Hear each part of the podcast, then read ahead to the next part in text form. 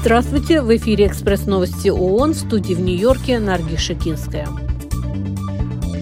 Впервые в истории конференции ООН по климату участники КС-28 в Дубае одобрили дорожную карту по переходу от ископаемого топлива. Договориться по этому пункту было нелегко. Консультации продлились намного дольше запланированного и завершились компромиссом. Итоговый документ не содержит обещания отказаться от нефти, угля и газа. Комментируя итоги переговоров, глава ООН Антонио Гутерреш приветствовал упоминание в соглашении ископаемого топлива, использование которого вносит самый значительный вклад в изменение климата. В результате авиаудара по Киеву в среду утром десятки мирных жителей получили ранения, в том числе дети. Это уже третья атака на столицу Украины менее чем за неделю. Об этом сообщил со ссылкой на гуманитарные организации на местах пресс-секретарь ООН Стефан Дюжарик. Согласно имеющимся данным, по меньшей мере в четырех из десяти районов столицы повреждена критическая инфраструктура, в том числе жилые дома, больницы и детский сад. ООН помогает разместить людей, оставшихся без крыши над головой.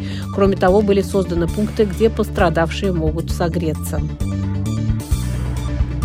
Прекращение огня в Газе – это единственный путь вперед, и он соответствует интересам всех сторон, поскольку конфликт угрожает безопасности палестинцев и израильтян в ближайшие годы или даже десятилетия.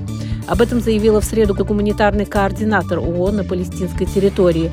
Лин Хастинг подчеркнула, что активизация боевых действий вынудила почти половину населения сектора, а это около миллиона человек, перебраться в Рафах на юге, что усугубляет там голод и кризис в области здравоохранения.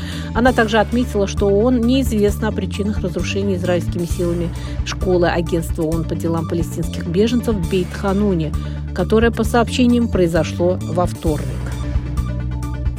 Число смертей в результате дорожно-транспортных происшествий снизилось в период с 2010 года по 2021 год на 5%.